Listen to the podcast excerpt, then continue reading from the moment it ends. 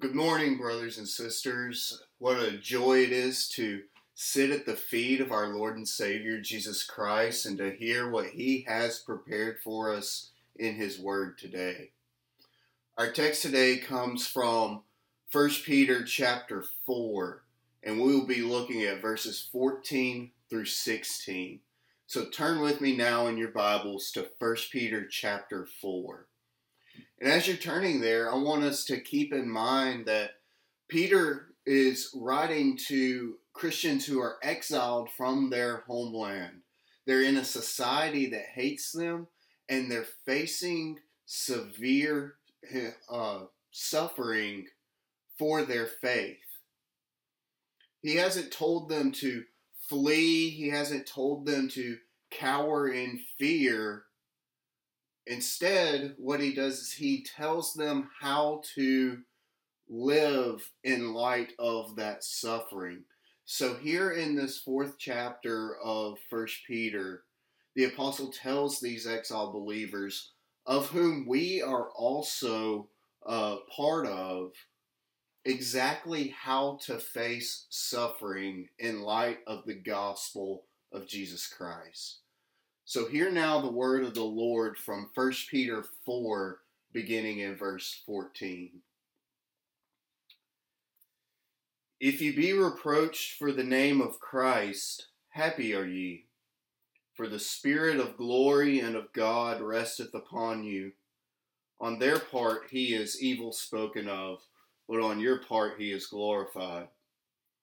But let none of you suffer as a murderer, or as a thief, or as an evildoer, or as a busybody in other men's matters.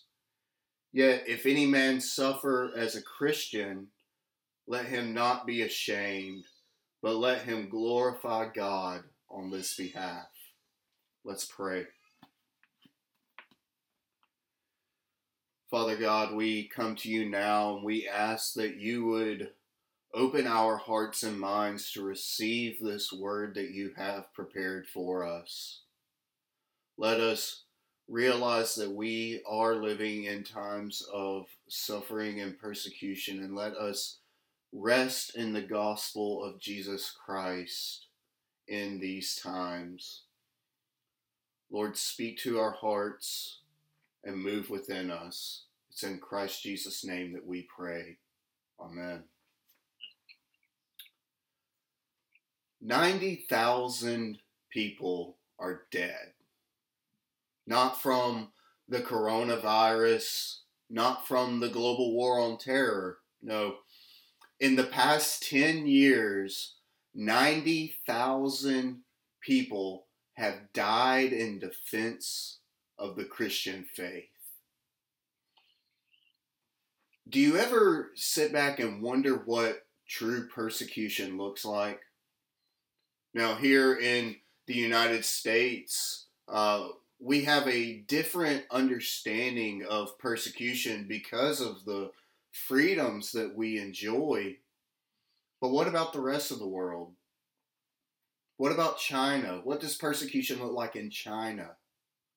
Churches are having to meet underground, and Christians are being arrested from uh, by the civil government and being thrown into forced labor camps and prisons? What about persecution in the Middle East? Christians are being beheaded on internet live streams by these terrorist organizations. When you're on your drive to church, do you ever worry about a police officer pulling you over and noticing the Bible in your front seat? When you're sitting there in the congregation, do you worry about a terrorist cell bursting through the doors and killing everyone? Well, probably not. Uh, in the environment that we live in, we do not experience this type of physical violence in persecution. But we do experience persecution. What about teachers? Do you fear of losing your job if you share the gospel in the classroom?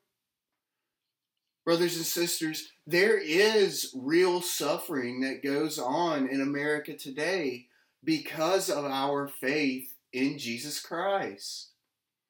Are we prepared to face that suffering and to face it with joy?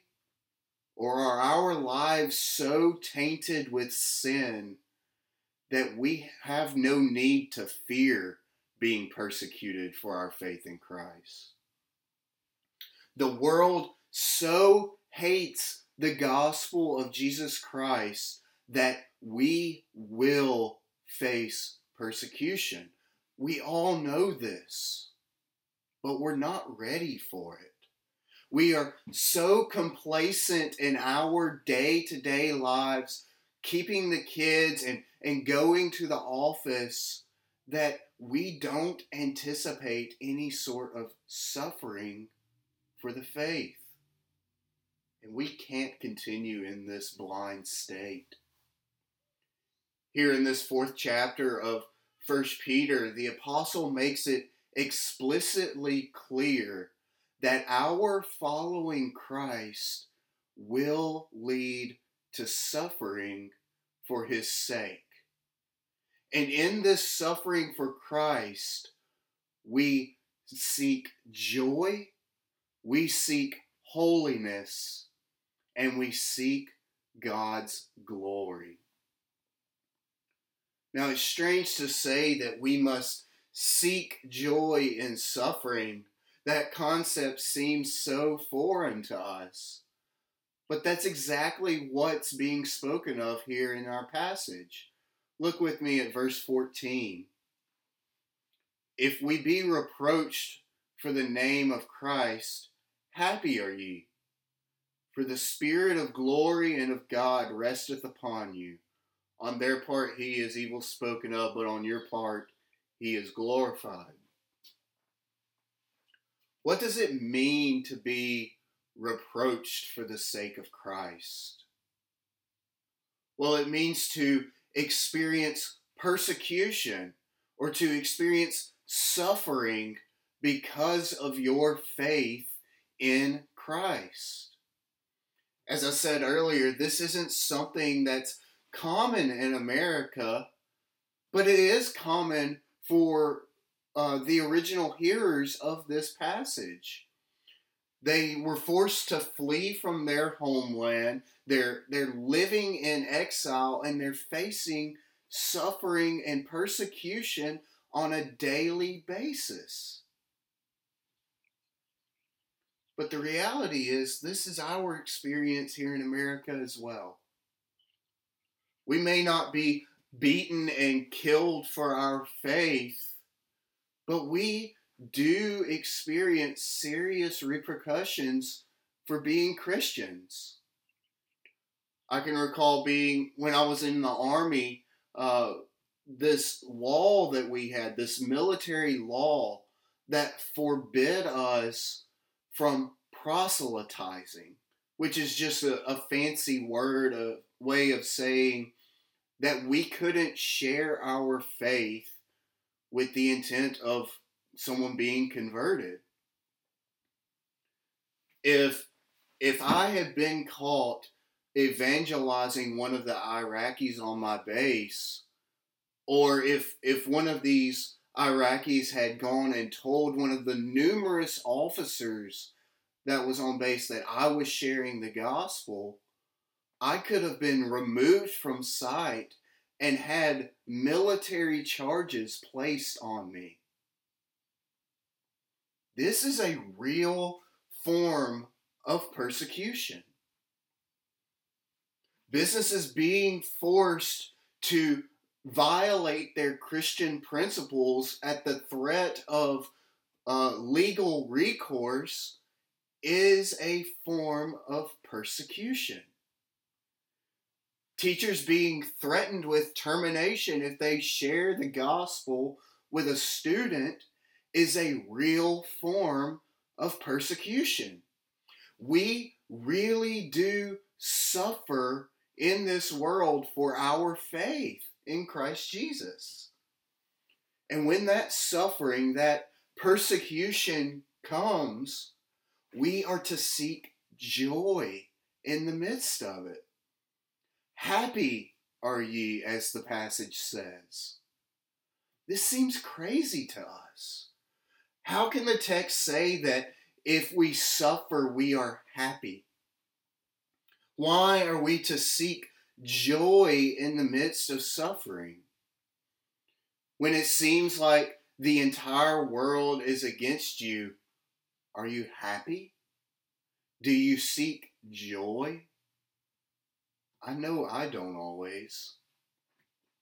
Well, what if I were to come to you and ask you, do you want to feel terrible pain? Do you want to be permanently scarred and changed for the rest of your life from this pain?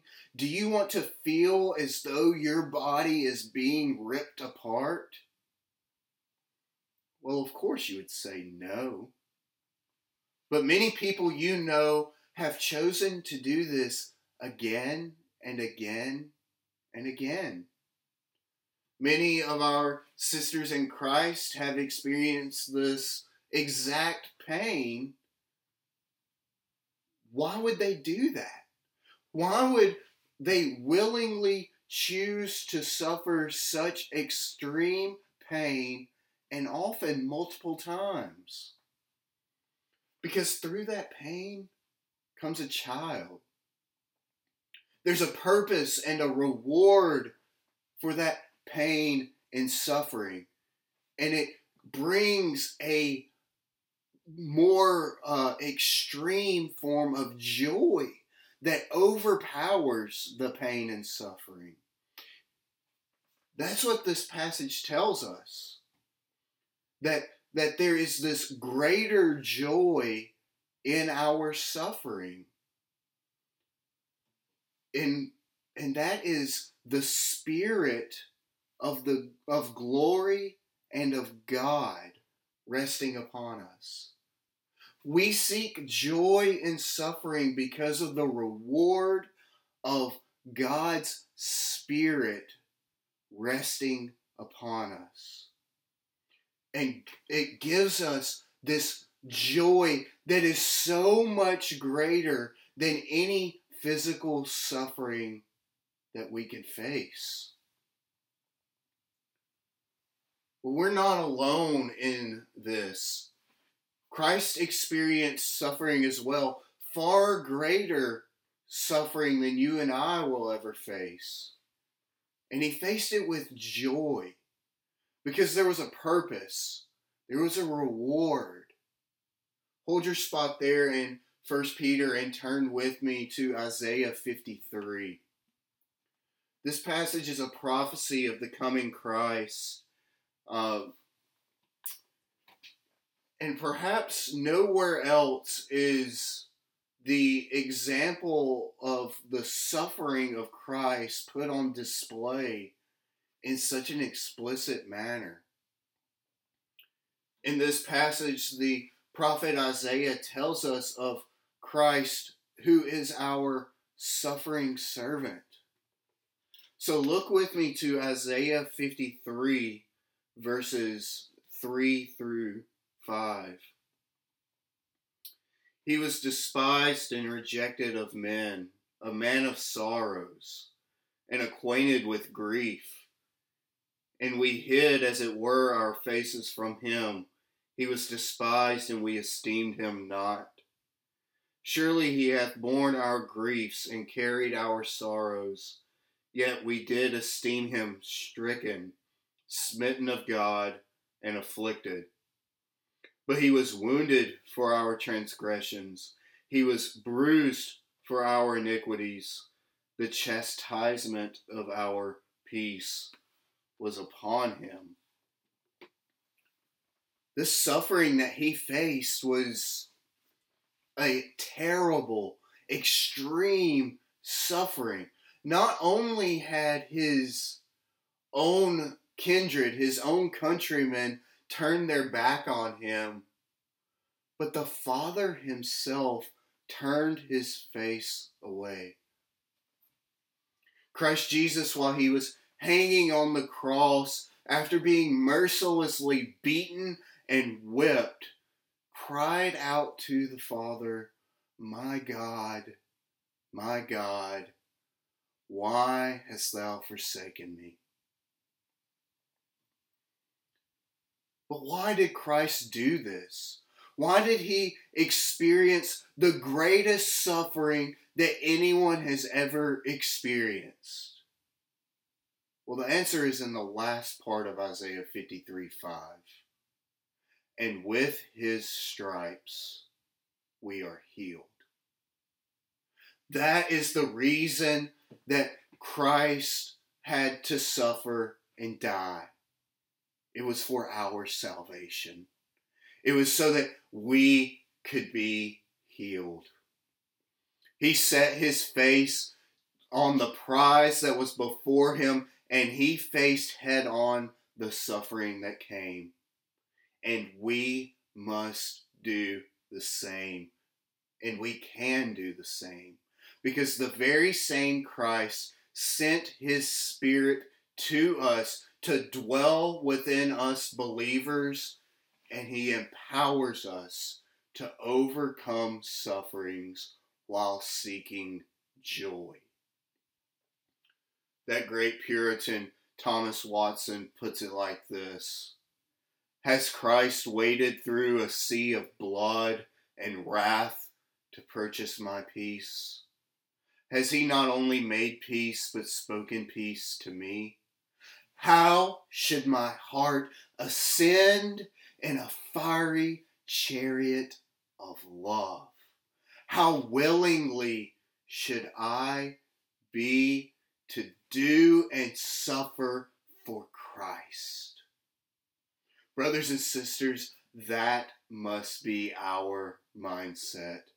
Because of the great love that Christ has shown to us in his suffering, we ought to face our own suffering while seeking joy. But not only do we seek joy in the midst of our suffering for Christ, we also seek holiness. Let's continue in our passage with verse 15. But let none of you suffer as a murderer or as a thief or as an evildoer or as a busybody in other men's matters. Now, this phrasing may seem a little odd to us. What the apostle is doing here in this passage is he's actually arguing from a negative. What he's saying is that believers should not be known for sin. There, there are many people who are persecuted and suffering because externally they're terrible people. But that shouldn't be us believers. We should not give the world a reason to despise us other than the fact that we're Christians.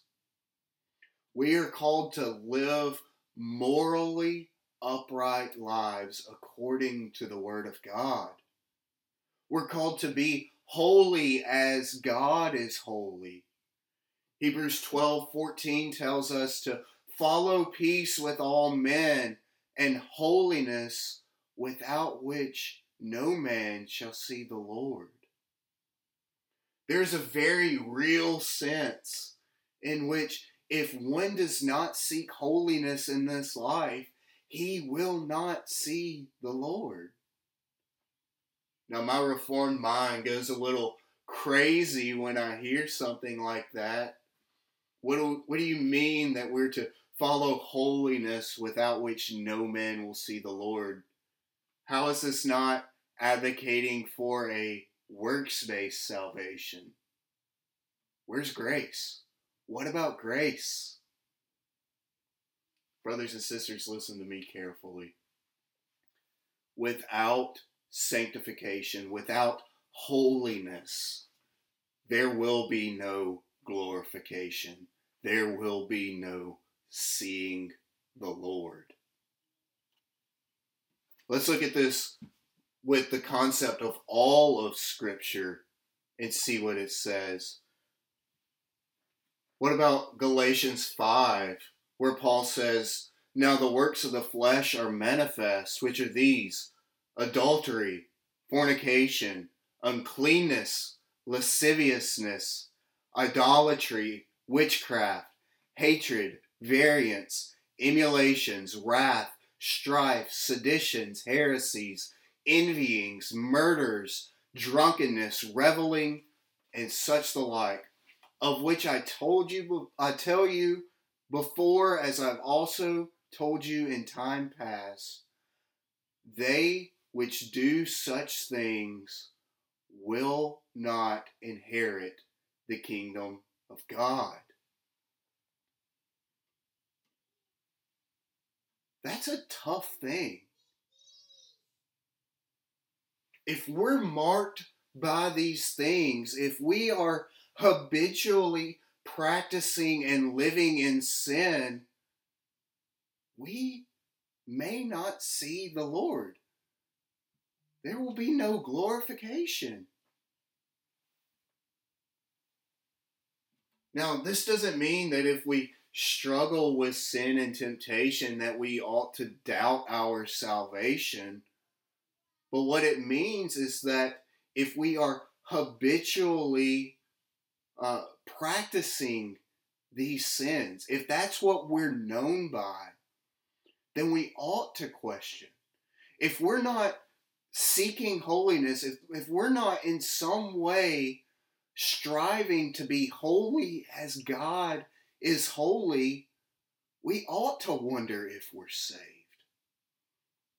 It's easier for a fish to live in a tree than it is for the wicked to enter into paradise. God, in His holiness, in His perfect holiness, calls us to be holy because unholiness cannot dwell in the presence of holiness. We are called to be transformed into His likeness through the power of the Spirit dwelling within us. This is what we're to seek in the midst of our suffering. We cannot be known for our sins. We cannot let the world have any, the excuse of our sins as a reason for their hating us. We must live transformed lives seeking holiness in the midst of our suffering.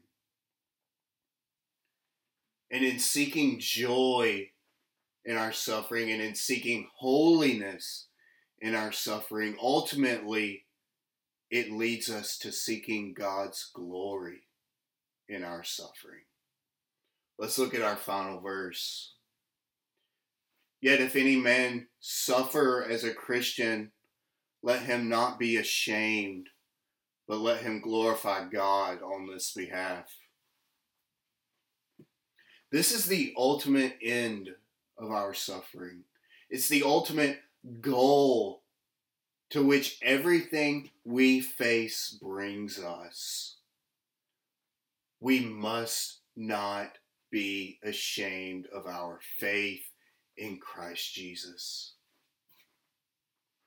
I'm reminded of those uh, that experienced the Columbine shooting uh, a while back, where these two teenage boys went into the school and they started shooting teachers and students alike. Now, there's stories told by students who were there that survived that said that these boys would walk up to students and hold a gun to their head and ask if they were Christians. And if the answer was yes, they would pull the trigger. I'm also reminded of the same thing happening every day in China, where uh, government officials are going into Christian churches and taking these Christians and arresting them. Or if they if the government finds out that you're a practicing Christian even if you're not in an organized church, they will go to your house and they will ask you if you are a Christian. And if you say yes, they will arrest you or they may even execute you. The people who are standing up for their faith in, in these great times of suffering, they are exemplifying what it means to not be ashamed of Christ in the midst of suffering for Him. It's easy for us to sit back here in our public meeting places in the luxury of air conditioned buildings without the threat of being killed for our faith and to say that we're not ashamed of our faith in Christ. But in the persecution that we do face, do your actions actually say that you're not ashamed? Teachers, do you still share the gospel in the classroom even though you know you can be fired because of it? Businessmen, do you still hold to your Christian principles even though you know that you may face a discrimination lawsuit? We must not be ashamed of our faith. No matter what the persecution that comes our way, no matter what the suffering that we experience looks like, we must not be ashamed. Because ultimately, God will be glorified in our suffering. We know that God works all things together for our good and for His glory. But this glorifying God is not just a passive thing that happens to us, we're active in it. In our passage, the apostle tells us, let him glorify God on this behalf. This is an active thing that we're to do. We're to willingly face suffering for Christ as a means to glorify God. Romans 12:1 tells us, I beseech you therefore, brethren, by the mercies of God, that you present your bodies as a living sacrifice, holy, acceptable unto God, which is your reasonable service. We are to sacrifice ourselves for Christ. That sacrifice comes in, in many different forms, but it most assuredly includes the willful sacrifice of oneself in suffering.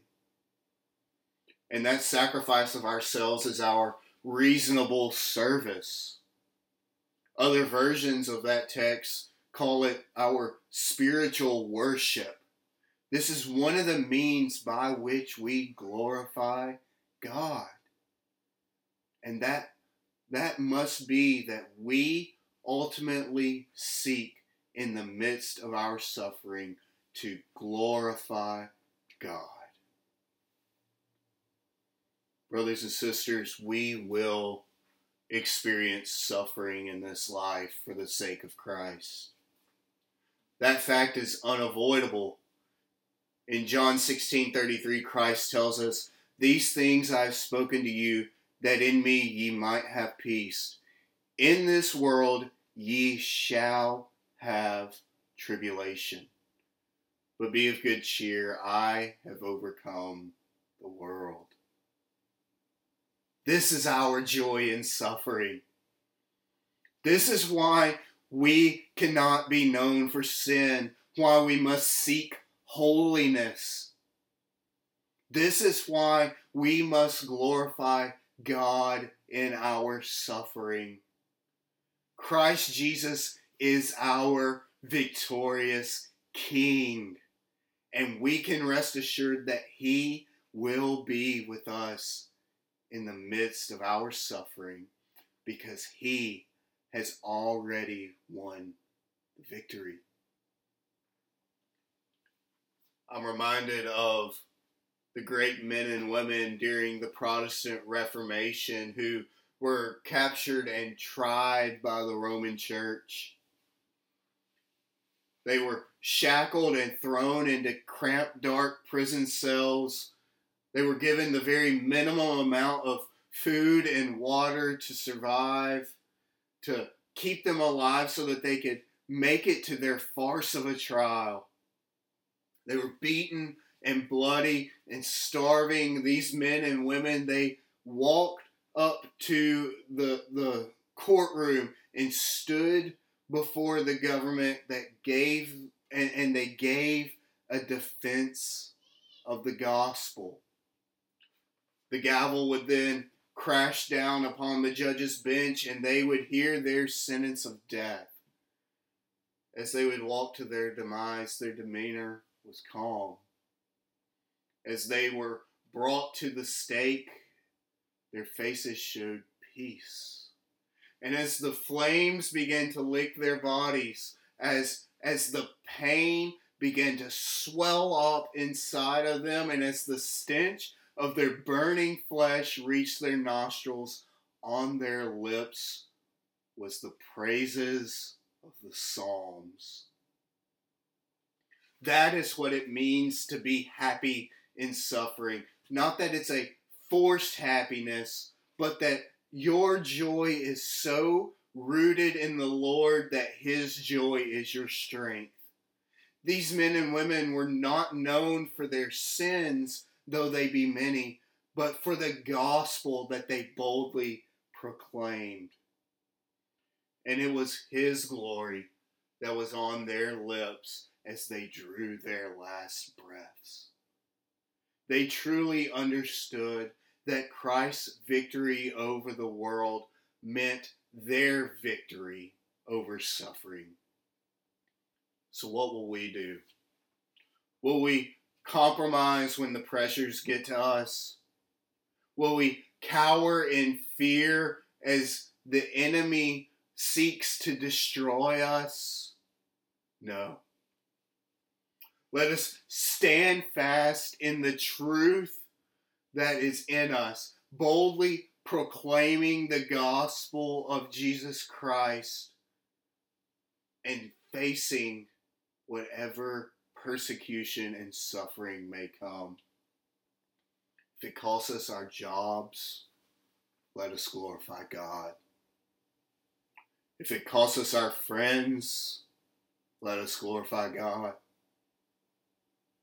And ultimately, if it costs us our lives, let us glorify God. For we know that nothing that happens to, to, to us happens outside of God's divine allowance. Let us bear that cross with power, for in the end, we will trade it for the crown of life. Let's pray. Father God, we come to you now and we thank you that you are our victorious King who has risen from the grave and defeated hell and death. That you are there with us through the midst of our sufferings, and that our joy is found in you. Father, we ask that your Spirit would instill a drive for holiness within us, that the world would not know us for our sins, but that they would know us for the gospel that we proclaim. And Lord, we we ask that you would give us the ability to do all of these things with the ultimate end of glorifying you as we continue throughout our week, as we go on into our everyday lives, let us have the courage and the boldness to face whatever persecution may come.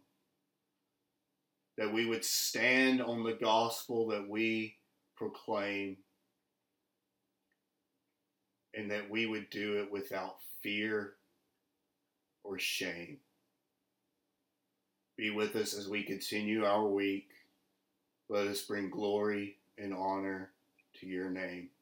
It's in Christ Jesus' name we pray. Amen.